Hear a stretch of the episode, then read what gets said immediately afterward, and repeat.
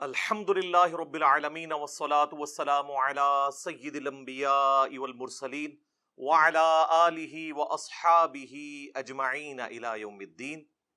الحمد للہ آج چودہ اگست دو ہزار بائیس کو بمطابق پندرہ محرم الحرام چودہ سو چوالیس ہجری، سنڈے کے دن ہمارا یہ public session number fifty five انشاءاللہ منعقد ہونے جا رہا ہے۔ آ چونکہ یوم آزادی ہے، تو اس حوالے سے میں کچھ تھوڑی بہت گفتگو شروع میں کر دوں ایک کرنٹ افیئر کے طور پر۔ آج الحمدللہ پاکستان کا سیونٹی ففتھ نمبر اینیورسری ہے آزادی کی۔ ویسے تو یوم آزادی آج سیونٹی سکس ہے، لیکن سال جو ہیں وہ سیونٹی فائیو ہوئے ہیں۔ کیونکہ نائنٹین فورٹی سیون والا جو چودہ اگست تھا، اگر اس سے گنے تو سیونٹی سکس بنتے ہیں، سال سیونٹی فائیو ہوئے ہیں۔ اسی کو ہم ڈائمنڈ جوبلی بھی کہتے ہیں۔ اس موقع کے اوپر بالخصوص پاکستانی قوم جو پاکستان میں ہے یا باہر کے ملکوں میں محنت مزدوری کرنے کے لیے گئے ہیں، ان کو اور بالعموم ہم پوری امت مسلمہ کو مبارکباد پیش کرتے ہیں اور سب سے یہ ریکویسٹ کریں گے کہ اللہ کے حضور اس نعمت کا شکر ادا کریں۔ دیکھ لیں آپ، ہمارے پڑوسی ملک انڈیا کے اندر مسلمانوں پہ کیا ظلم ہو رہا ہے۔ پہلے وہ ظلم صرف آکوپائڈ کشمیر تک تھا، لیکن اب تو جب سے یہ بدماش مودی حکومت آئی ہے، اس کے بعد سے تو پورے ملک کے اندر مسلمانوں کا جینا دوبر کر دیا انہوں نے۔ اس کے علاوہ بھی جو آزادی ہمیں یہاں پہ حاصل ہے، خصوصاً مذہبی آزادی یہ الگ بات ہے کہ مولویوں کا طبقہ یہاں پہ کافی مضبوط تھا، اس کی وجہ سے وہ اختلاف رائے برداشت نہیں کرتے تھے، لیکن اب کافی حد تک ان سب کا سافٹ ویئر اپڈیٹ ہو چکا ہے الحمد للہ ان تمام کمزوریوں کے باوجود پاکستان کی صورتحال at least freedom of expression کے پوائنٹ آف ویو سے، دین کی تبلیغ کے اعتبار سے دنیا میں سب سے سازگار جگہ مسلمان ملکوں میں یہی ہے۔ غیر مسلم ملکوں میں تو آپ کو پتا ہے ویسی بڑی آزادی ہے۔ یہاں بھی کسی کی جان کو خطرہ ہوتا ہے تو یورپ اور امریکہ میں جا کے پناہ لیتے ہیں۔ پھر وہاں جا کر وہ کس منہ سے انہیں یہ کہیں گے کہ اسلام میں آ جاؤ اور اسلام امن کا دین ہے۔ وہ کہیں گے، تو تو اپنی جان بچانے کے لیے ہمارے پاس آیا ہوا ہے۔ ہماری جان کو بھی ون ریبل کرنا ہے تو نے۔ البتہ جتنے مسلمان ملک ہیں، ان میں سب سے زیادہ اگر کوئی مذہبی آزادی ہے نا کسی ملک کے اندر تو پاکستان ہے۔ ورنہ آپ سعودیہ کے اندر، ایران کے اندر، جو مذہبی قسم کے بھی ملک ہیں، ان کے اندر بھی آپ ایک خاص ریڈ لائن کو کراس نہیں کر سکتے۔ اور وہ ریڈ لائن بھی ان کی خود ساختہ بنائی ہوئی ہے، چاہے وہ قرآن و سنت میں بھی لکھا ہوا ہو۔ خصوصاً ہمارا یہ پلیٹ فارم جس طرح کی باتیں کر رہا ہے، یہ تو نہ سنیوں کو ہضم ہوتی ہیں، نہ شیعہ کو ہضم ہوتی ہیں۔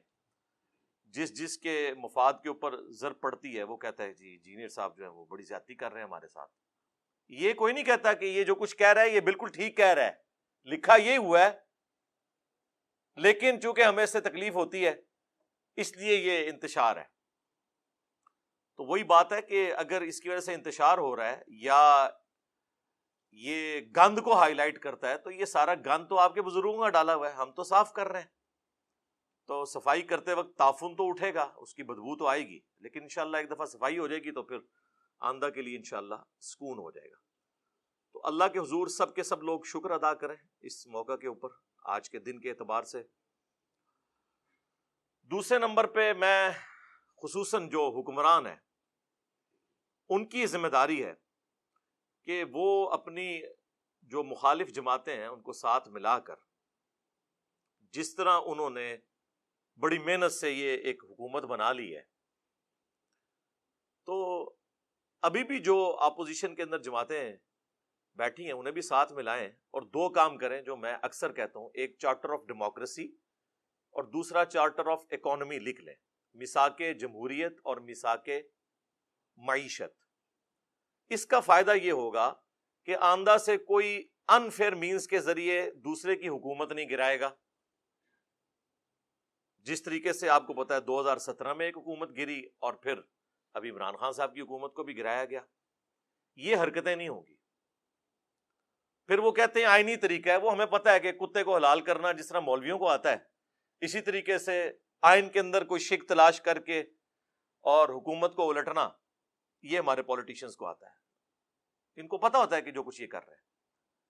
تو یہ فائدہ ہوگا کہ اس طرح کسی کی ٹانگیں نہیں کھینچی جائیں گی۔ دوسرا، اگر معیشت کا چارٹر لکھا گیا پھر کوئی حکومت یہ نہیں کہے گی کہ یہ تو پچھلی حکومت نے معاہدے کیے ہوئے تھے۔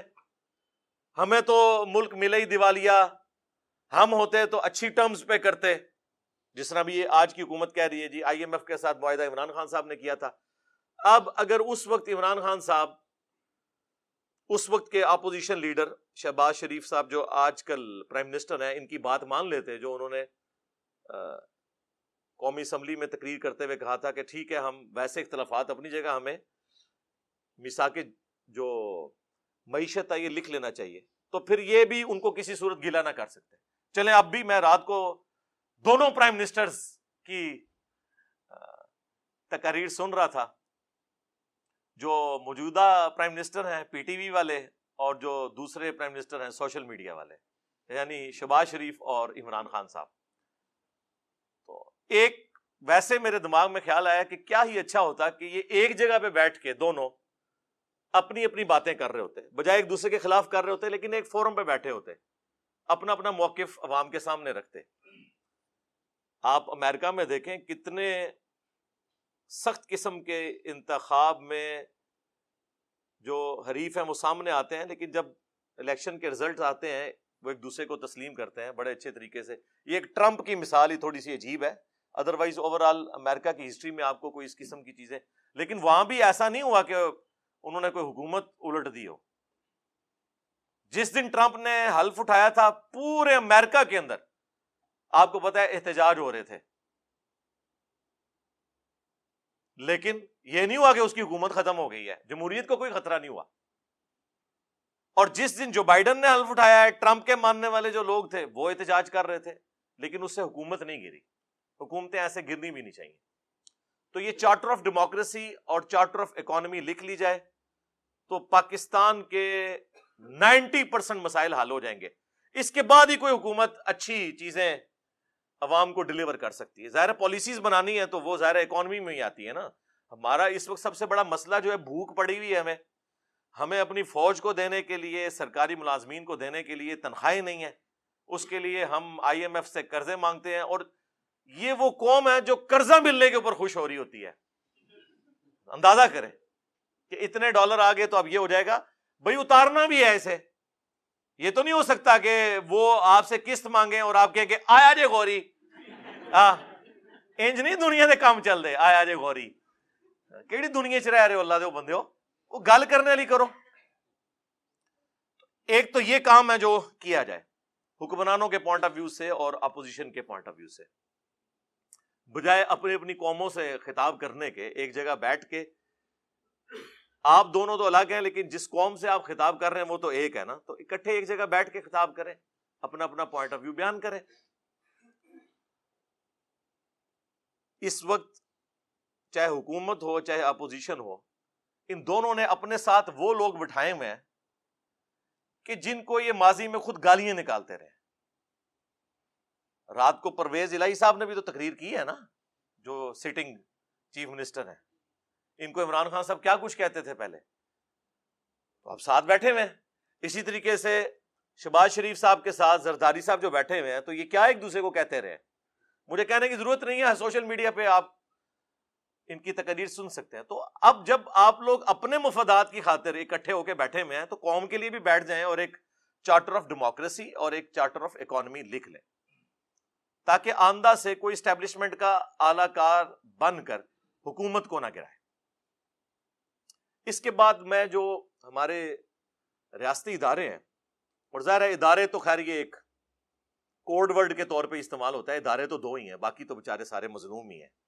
چاہے پولیس ہو، چاہے اٹامک انرجی کا ادارہ ہو، ادارے دو ہی ہیں، پاکستان کے اندر، فوج اور عدلیہ۔ تو اس لیے میں نام لے کے کہوں گا کہ فوج اور عدلیہ۔ ان دونوں کو بھی اپنی حدود کراس نہیں کرنی چاہیے۔ اور یہ باتیں ہم اس وقت سے کر رہے ہیں کہ جب خود وہ جماعتیں جو آج بڑی اینٹی اسٹیبلشمنٹ بنی ہوئی ہیں، ان کی گود میں بیٹھی ہوئی تھی ہم اس وقت بھی کہتے تھے کہ اس کا رزلٹ بڑا غلط نکلے گا، اور وہ نکلا ہے آپ کو پتا ہے۔ تو یہ دو ادارے جو ہیں، فوج اور عدلیہ یہ بجائے سیاست میں مداخلت کرنے کے، اور اب تو خود بھی کہہ رہی ہے فوج بار بار اعلان توبہ کر رہی ہے، لیکن ان کی توبہ قبول نہیں کی جا رہی پاکستانی عوام کی طرف سے۔ اس وقت پاکستانی عوام میں کوئی بھی بندہ نہیں ہے، کوئی جماعت ایسی نہیں ہے جو دل سے فوج کے حق میں دو جملے بولنے کے لیے تیار ہو۔ یہ جو کچھ بول رہے ہیں، اوپر اوپر سے بول رہے ہیں، یہ آپ کو بھی پتا ہے۔ کچھ عرصہ پہلے نون لیگ کا جو بیانیہ تھا، آج بھی ان کا وہی ہے۔ وہ تو اپنے مفادات کی خاطر ظاہر ایک انہوں نے لبادہ اوڑا ہوا ہے۔ اسی طریقے سے عمران خان صاحب نے بھی جو پچھلی حکومت میں لبادہ اوڑا ہوا تھا نا، وہ مفادات کی خاطر اوڑا ہوا تھا۔ ورنہ آج جو عمران خان صاحب باتیں کر رہے ہیں نا، عمران خان صاحب کا شروع سے یہی بیانی ہے۔ دو ہزار ایک دو کی آپ ذرا تقریریں سنیں۔ جو مشرف صاحب کو لتاڑا کرتے تھے، جو کچھ انہوں نے اپنی کتاب میں لکھا یہ تو لے آئے تھے کہ ساڈا بندہ ہے۔ لیکن انہوں نے دسیا تو بندہ نہیں، میں میں اللہ کا بندہ ہوں ٹھیک ہے؟ تو اس کا نقصان ہی ہوا ہے نا۔ اور پھر دیکھیں کہ جب آپ سیاست میں مداخلت کرتے ہیں، چاہے فوج یا عدلیہ، آپ اپنے کام کوئی نہیں کر رہے ہوتے۔ پاکستان کا ایک ہی مسئلہ ہے کہ ہر کوئی دوسرے کا کام کر رہا ہے۔ ایک مسئلہ ہے۔ وہ ہمارے جو ایکس چیف جسٹس صاحب تھے، کبھی ہاسپٹل میں پہنچے ہوتے تھے، پھر انہوں نے کہا تھا میں نے ریٹائر ہو کے جو ہے وہ ڈیم فنڈ کے لیے جو ہے وہ خیمہ لگا لینا وہاں پہ۔ پوری قوم کو بٹ بنا کے چلے گئے۔ ابھی تک بینکوں کے باہر جو ہے نا ان کے وہ لگے ہوئے ہیں۔ چندہ فنڈ کے بینرز۔ لیکن اس سے کوئی پوچھ لے کہ سر یہ بتائیں کہ اس وقت پینڈنگ کیسز کتنے ہیں؟ تو وہ آپ کے اوپر توہین عدالت لگا دیں۔ گے آپ کون ہوتے ہیں پوچھنے والے؟ بھائی ہم وہ ہوتے ہیں پوچھنے والے کہ ہمارے ٹیکسز سے آپ لوگوں کی عیاشیاں فلفل ہو رہی ہیں۔ آپ لوگ بارہ بارہ پندرہ پندرہ لاکھ پینشن لے رہے ہیں اور لائف ٹائم سیکورٹی لے رہے ہیں۔ تنخواہیں اور پرولیجز تو چھوڑ دیں۔ ہم بھی پوچھنے والے ہیں، آپ ملازم ہیں۔ ہم کوئی غلام ہیں؟ ہاں آپ غلام ہیں۔ پاکستانی عوام کے۔ میں سرکاری ملازمت الحمد للہ نائنٹین گریڈ میں میں نے ریٹائرمنٹ لی ہے۔ میں آج بھی کہتا ہوں، ہم پاکستانی عوام کے غلام ہیں۔ بلکہ میرے آفس میں جب کوئی کہتا تھا نا، ملک و قوم کی خدمت کرے میں نے کہا یہ کون سا یار تماشا لگایا ہوا ہے، ملک و قوم کی خدمت۔ جی اٹامک انرجی والے ملک و قوم کی خدمت کر رہے ہیں۔ مفت کر رہے ہو، تنخواہیں لے رہے ہو، گاڑیاں لی ہوئی ہیں۔ ہاؤس رینٹ لے رہے ہو، لائف ٹائم پینشن لوگ یہ کون سی ملک و قوم کی خدمت ہو رہی ہے؟ یہ اسی طرح کی خدمت ہے جس علماء کہہ رہے ہیں، ہم دین کا کام کر رہے ہیں۔ چندوں پہ خدمت کون سی ہے؟ تنخواہ لے رہے ہو۔ یہ کون سی بات ہوئی؟ تو یہ اپنے کام نہیں کرتے۔ جس طرح عدلیہ کی پالیٹکس میں انوالومنٹ کی وجہ سے پاکستان میں کروڑوں لوگ افیکٹنگ ہیں کیسز کے فیصلے نہیں ہو رہے، بندے مر جاتے ہیں جیل میں۔ بعد میں بائیس سال بعد پتا چلتا ہے بندہ بے قصور تھا۔ دادا کیس کرتا ہے اور پوتا اس گھر میں شفٹ ہوتا ہے اور بعض اوقات وہ بھی نہیں ہوتا۔ میرے اپنے کچھ کیسز پینڈنگ پڑے ہوئے کئی سالوں سے، بڑی عدالتوں کے اندر، چھوٹی تو چھوڑ دیں آپ۔ دوسری طرف، فوج بھی جب پالیٹکس میں مداخلت کرے گی، میں اکثر سوچتا ہوں کہ پاکستان کی جو پولیٹیکل سچویشن ہے، خصوصاً کچھ عرصے سے جو عمران خان صاحب کو نکالے جانے کے بعد بنی ہوئی ہے، میں سوچ رہا تھا کہ ہماری جو فوج کی قیادت ہے جو بڑے ہیں، وہ شام کے وقت جب بیٹھتے ہوں گے، تو وہ اپنے کاموں کو سوچ رہے ہوں گے یا یہ پالیٹکس کو ڈسکس کر رہے ہوں گے؟ آپ کا کیا خیال ہے ویسے بتائیں مجھے؟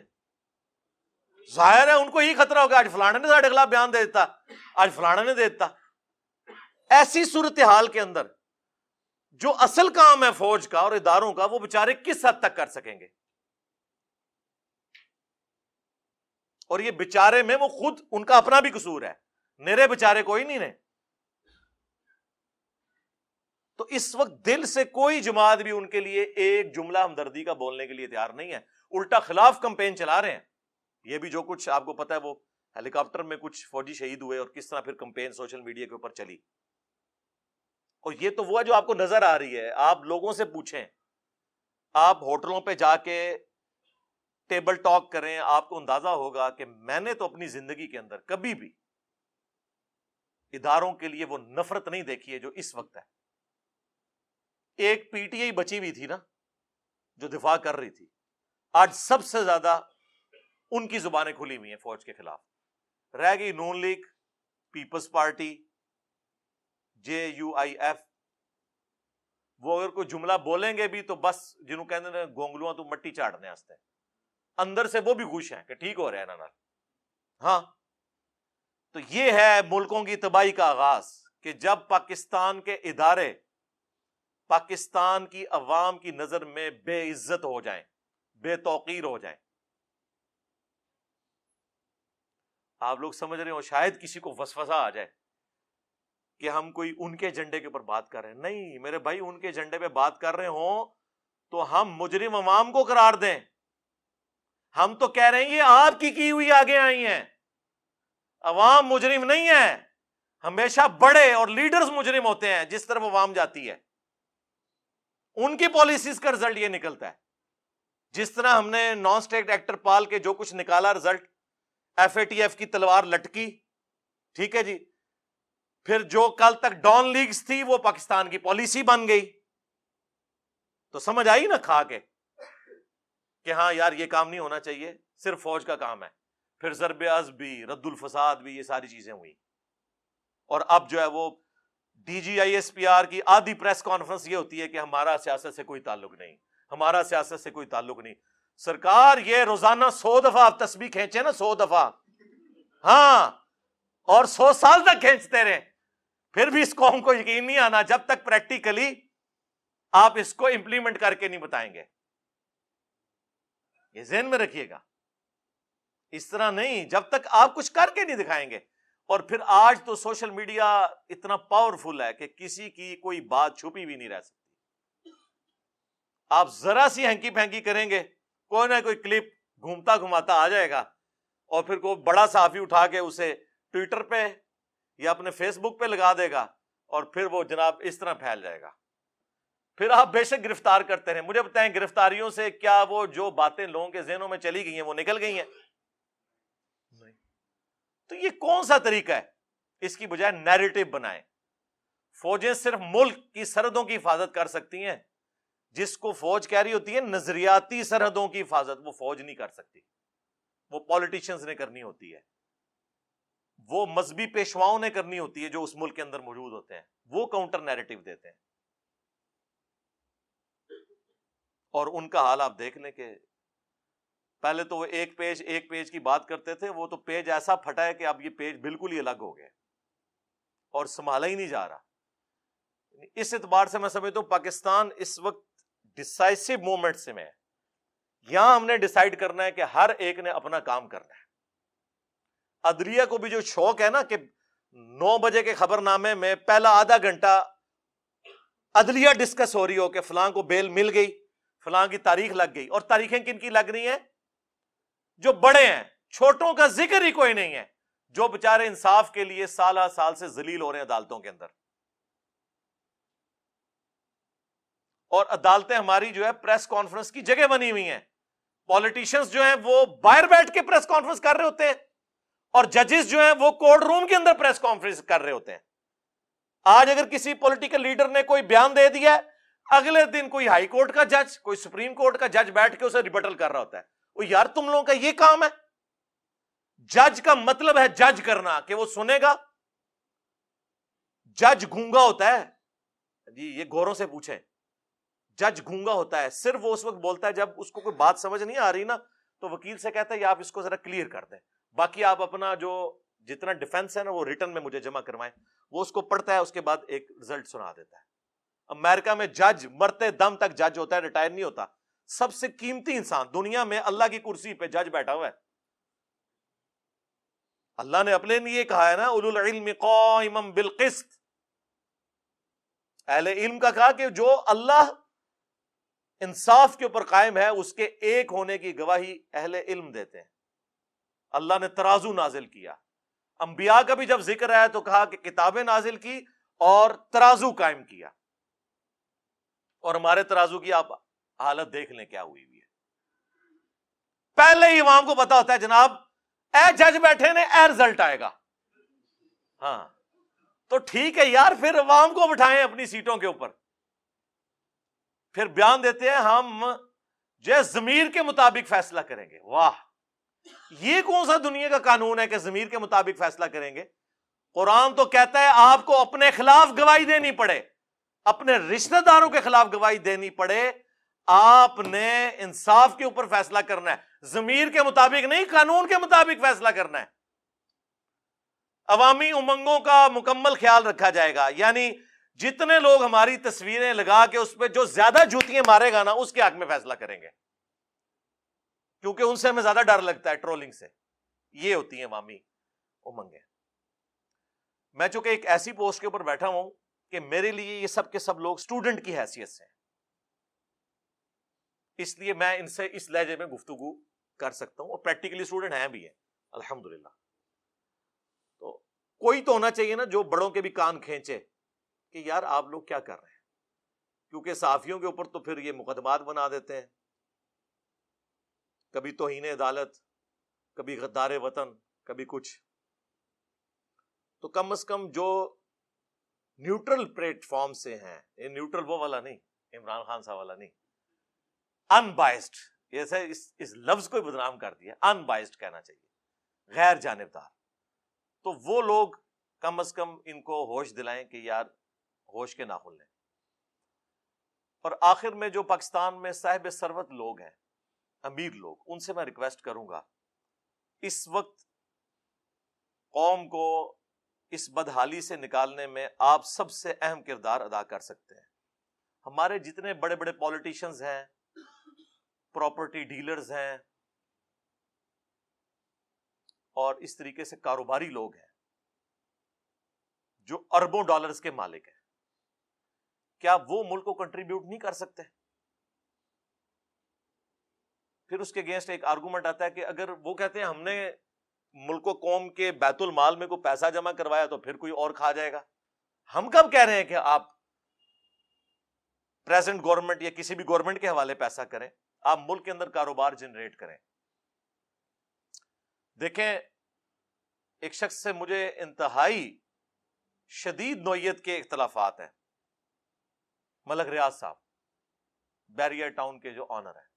لیکن ایک بات ماننی پڑے گی، اس بندے کی وجہ سے پاکستان کے ملینز آف پیپل کے گھروں کے چولہے جل رہے ہیں۔ اس نے اسی ملک سے اکانومی کو چلا کے اتنا پیسہ جنریٹ کیا ہے۔ فاسٹ فوڈ میں آپ کے ایف سی میکڈونلڈ یہ آ کے یہاں پہ کمائی کر رہے ہیں نا۔ لوکل فاسٹ فوڈ تو آپ کا اس طرح کوئی کھڑا ہی نہیں ہو سکا۔ پراپرٹی کی فیلڈ میں بھی باہر کے لوگوں نے آگے کمائیاں کرنی تھی اگر یہ بندہ نہ ہوتا، پھر اس کو دیکھا دیکھی ڈیفenس والوں نے اپنا ڈی ایچ اے لانچ کیے۔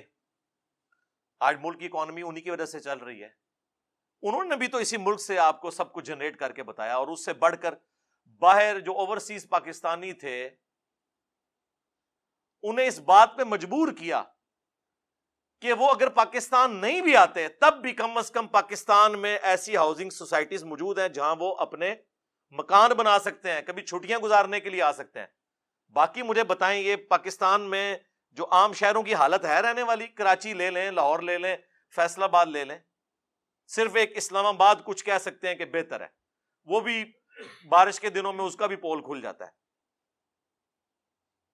وہ تو نیچرل سلوپ پہ نہ ہو تو وہاں پہ بھی بری حالت ہوئی ہو، لیکن اس کے باوجود وہاں پہ بھی نالے جب ابلتے ہیں نا تو وہ پلوں کے اوپر سے جا رہے ہوتے ہیں۔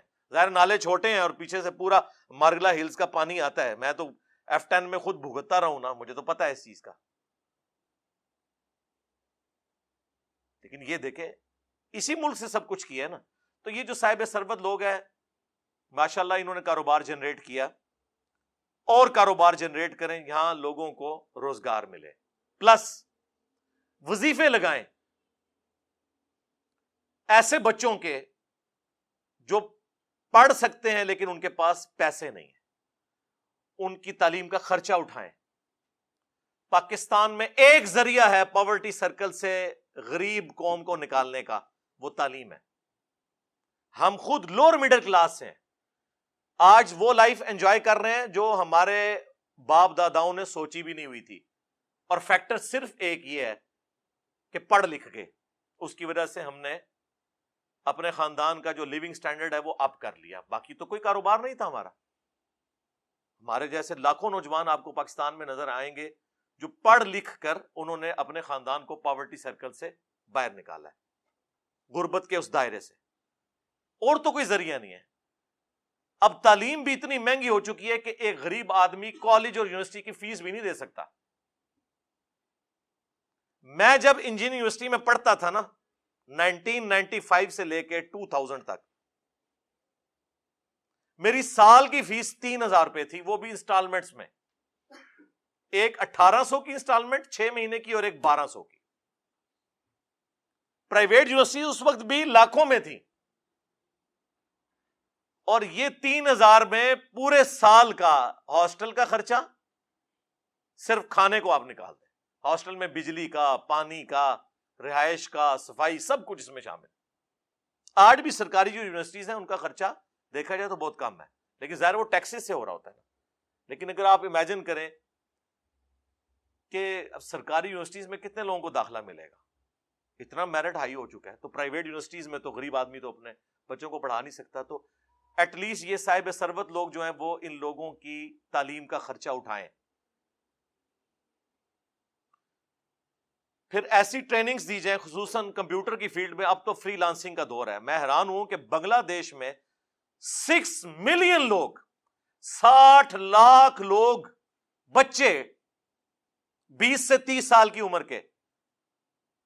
ان کا جو ذریعہ معاش ہے نا، وہ فری لانسنگ ہے۔ ہنر سیکھا ہوا ہے، کمائی کر رہے ہیں۔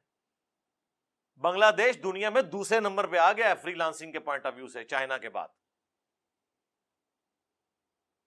ہم کہتے تھے، جناب غریب قوم ہے۔ اور کسی کو مثال دی جاتی تھی نا، تو کہا جاتا تھا، تیری دو ٹکے کی بھی اوقات نہیں ہے۔ آج دو ٹکے جو ہیں، وہ پاکستان کے چار روپے کے برابر ہیں، جو آپ دو ٹکے کہا کرتے تھے۔ حالانکہ ان کے پاس ریسورسز بہت کم تھے۔ اچھا یہ میں کوئی جیلسی میں بات نہیں کر رہا، مجھے تو بڑی خوشی ہوتی ہے۔ بنگلہ دیش ترقی کرے پھلے پھولے ہمیں خوشی ہوتی ہے کہ ٹھیک ہے یار، ایک غم تھا، وہ ہم سے الگ ہوئے، لیکن جس طرح کبھی ماں باپ بھی یہ کہتے ہیں کہ یار، ٹھیک ہے، بچے ہم سے الگ ہو گئے مجبوراً، لیکن اپنے گھروں میں تو خوش ہے نا۔ ہمیں تو اس بات کی خوشی ہے۔ وہاں پہ بھی کروڑوں مسلمان رہ رہے ہیں۔ جب ہم الگ ہوئے تھے، آبادی برابر تھی، بلکہ ان کی تھوڑی سی زیادہ تھی۔ آج دیکھیں جناب ماشاء اللہ یہاں تو باہر ہیں۔ یہ بھی تو بہت بڑا ایٹم بم ہے نا، آبادی والا۔ اور کروڑوں کا ڈفرنس انہوں نے ڈال لیا ہے۔ کنٹرول کیا ہوا ہے۔ یہ کون سا طریقہ ہے جی؟ امت میں اضافہ کرنا ہے۔ جی اس طرح کی امت جو نکھٹو قسم کی اضافہ کرنا ہے تربیت کوئی نہیں کرنی ہے۔ یہ پتہ نہیں کس نے ان کو پڑھا دیا ہوا ہے۔ وہ آپ میرے فیملی پلاننگ کے اوپر جو میری ویڈیوز ہیں، وہ دیکھ لیں۔ وہ آج ٹاپک پھر ایک الگ ہے۔ تو یہ کام کرنے کا ہے۔ پلس جو میں اکثر کہتا ہوں کہ جو امیر حضرات ہیں خصوصاً جو ڈیفینس میں بیریا ٹاؤن کے اندر رہ رہے ہیں، جن کے ذاتی مکان ہے مہینے کی انکم ان کی دو لاکھ روپے سے زیادہ ہے۔ ان کے لیے کوئی مشکل نہیں ہے کہ اپنے گھر کی چھت کے اوپر ایک سولر سسٹم لگا لیں۔ یہ میں نے بالکل اس طریقے سے، جیسے میں کہتا ہوں نا، قرآن پاک آپ نے ترجمے سے پڑھنا ہے تاکہ آپ کے عقائد کی اصلاح ہو۔ یہ بھی میں نے لکیر بار بار پیٹنی ہے کہ یہ آپ زیادتی نہ کریں باقی قوم کے ساتھ۔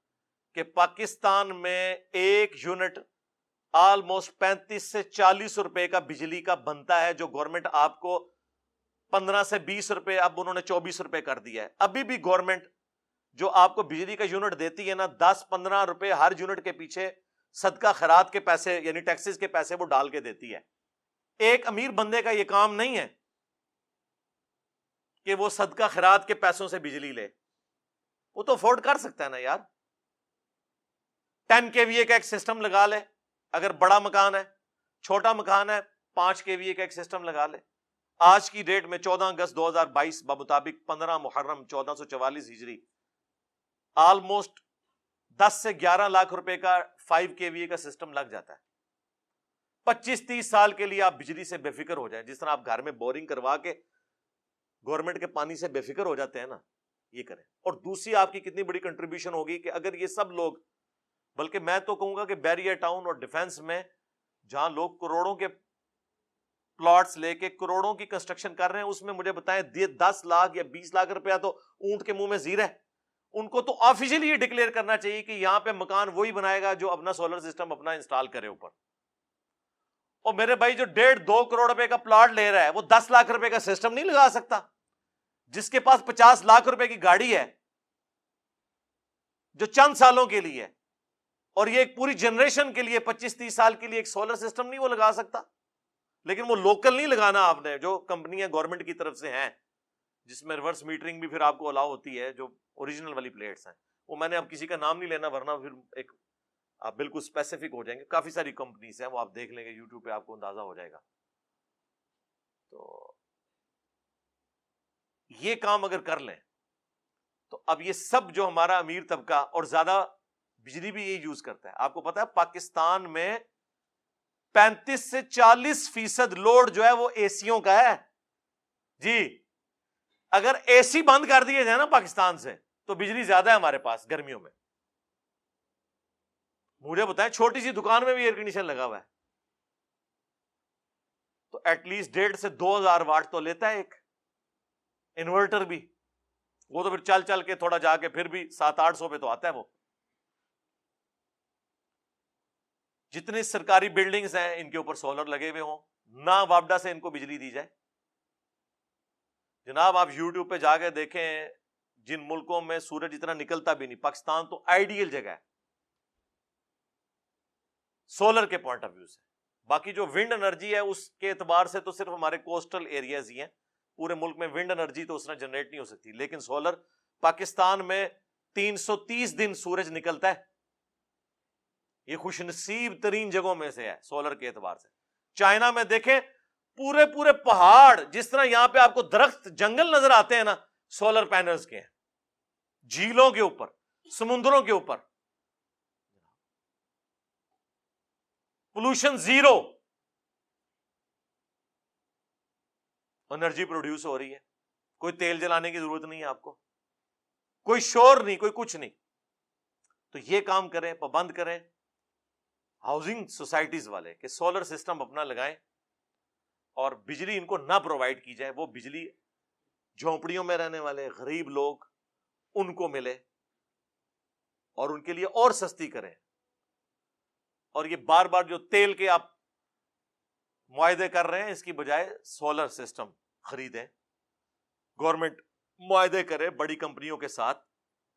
تو اب بجائے یہ پلانٹ لگانے کے جی ہم نے فلاں جگہ جو ایک فرنس آئل کا پلانٹ لگا لیا، فلاں جگہ ڈیزل پلانٹ لگا لیا۔ اس کی بجائے میرے بھائی، پاکستان میں زمین تھوڑی ہے یار، اندازہ کرو۔ بلوچستان پورا۔ اور میں حیران ہو رہا تھا بلوچستان میں کتنا سلاب آیا ہوا ہے۔ جہاں پانی کی ایک ایک بوند کو لوگ ترستے ہیں، وہاں سلاب آئے ہوئے ہیں۔ ایک ڈیم نہیں ہم بنا سکتے، پانی نہیں ہم سٹور کر سکتے۔ یعنی بلوچستان کا سلاب سن کے بڑی حیرانگی ہوتی ہے۔ اسی طریقے سے مجھے تو ایسی حیرانگی ہوتی ہے کہ کوئی مجھے بتایا نا کہ ملتان میں برف باری ہوئی ہے۔ تو آپ حیران ہوں گے نا؟ اس طرح میں حیران ہو رہا ہوں کہ یار یہ بلوچستان ہے کہ پانی سنبھالا نہیں جا رہا۔ اور واٹر ٹیبل وہاں پہ تقریباً سات سو، آٹھ سو، بعض جگہ ہزار فٹ پہ جا چکا ہے۔ پرانے طریقے چلتے آ رہے ہیں انہیں کو یوز کیا جائے۔ جو کنویں کھودے میں یہ جتنے پانی ہیں، ان کا رخ ان کنویں کی طرف کر دیں آپ تو زمین میں واٹر ٹیبل اوپر آ جائے گا۔ لوگوں نے پریکٹیکلی کر کے بتایا۔ ایک موسم کی بارشیں اگر آپ سٹور کر لیں نا، ایک علاقے کی، ایک گراؤنڈ کی، پورے علاقے کا واٹر ٹیبل اوپر آ جاتا ہے۔ جہاں اسٹیڈیم بنے ہوئے ہیں۔ بس اس کو ایک رخ دے دیں اور دو چار جو کنویں ہیں، ان تک پہنچا دیں۔ کنووں میں پانی ڈالیں وہ نیچے خود بخود واٹر ٹیبل اوپر آ جائے گا۔ اسلام آباد میں آپ دیکھیں کئی جگہوں کے اوپر۔ گرمیوں میں بالکل تین سو، چار سو فٹ پہ گیا ہوا تھا۔ جب بارشیں ہوئی ہیں، وہ ستر اسی فٹ پہ پانی آ گیا۔ اتنا پانی ہم ضائع کرتے ہیں۔ پھر جب انڈیا ہمارے خلاف مقدمہ کرتا ہے، انٹرنیشنل عدالت میں جا کے، تو ہم پھر چیختے ہیں کہ جناب، وہ جو ہے نا جی ہمارے خلاف مقدمہ کر رہے ہیں۔ وہ کہتے ہیں، یہ تو پانی استعمال نہیں کرتے، تو یہ ضائع کرتے ہیں، ہم استعمال کریں گے۔ تو بجائے ان کا رونا رونے کے کہ انہوں نے بائیس ڈیم بنا لیے۔ ہم ڈیم بنائے نا، ہم پانی سٹور کریں۔ اور بہت بڑے ڈیم بنانے کی ضرورت نہیں، چھوٹے چھوٹے بھی ڈیمز بنائے جائیں، پانی کم از کم سٹور تو کیا جائے، پینے کے لیے اویلیبل ہو۔ اب باتیں تو پھر آپ کو پتہ ہے، ہم بھی کسی صافی سے کام نہیں ہے ہاں بہت ساری باتیں کی جا سکتی ہیں، لیکن میں نے کوشش کی کہ تھوڑے سے وقت میں اپنا درد دل، چونکہ آج کا دن متقاضی تھا، چودہ اگست کا دن تھا، تو میں چودہ اگست کے حوالے سے کم از کم اس نیشن کے پوائنٹ آف ویو سے، پاکستان کی جو حالت اظہار ہے، جس کی وجہ سے ہم سب لوگ اب پریشان ہیں۔ تو دو چار باتیں آپ کے گوشت گزار کرتا۔ سٹارٹ بھی میں نے اللہ تعالیٰ کے شکر سے کیا تھا۔ اینڈ پہ بھی اللہ کا شکر ادا کرتے ہیں۔ اللہ ہی کی طرف رجوع لاتے ہیں۔ اللہ سے دعا بھی کریں کہ اللہ تعالیٰ پوری امت مسلمہ بالعموم اور بالخصوص ملک پاکستان اس میں رہنے والے لوگوں کی دین، دنیا اور آخرت کی بہتری فرمائے۔ صلو علی محمد و آل محمد۔ اللہم صلی علی محمد۔ وعلى آل محمد وأصحاب محمد وأزواج محمد أجمعين إلى يوم الدين. آمين.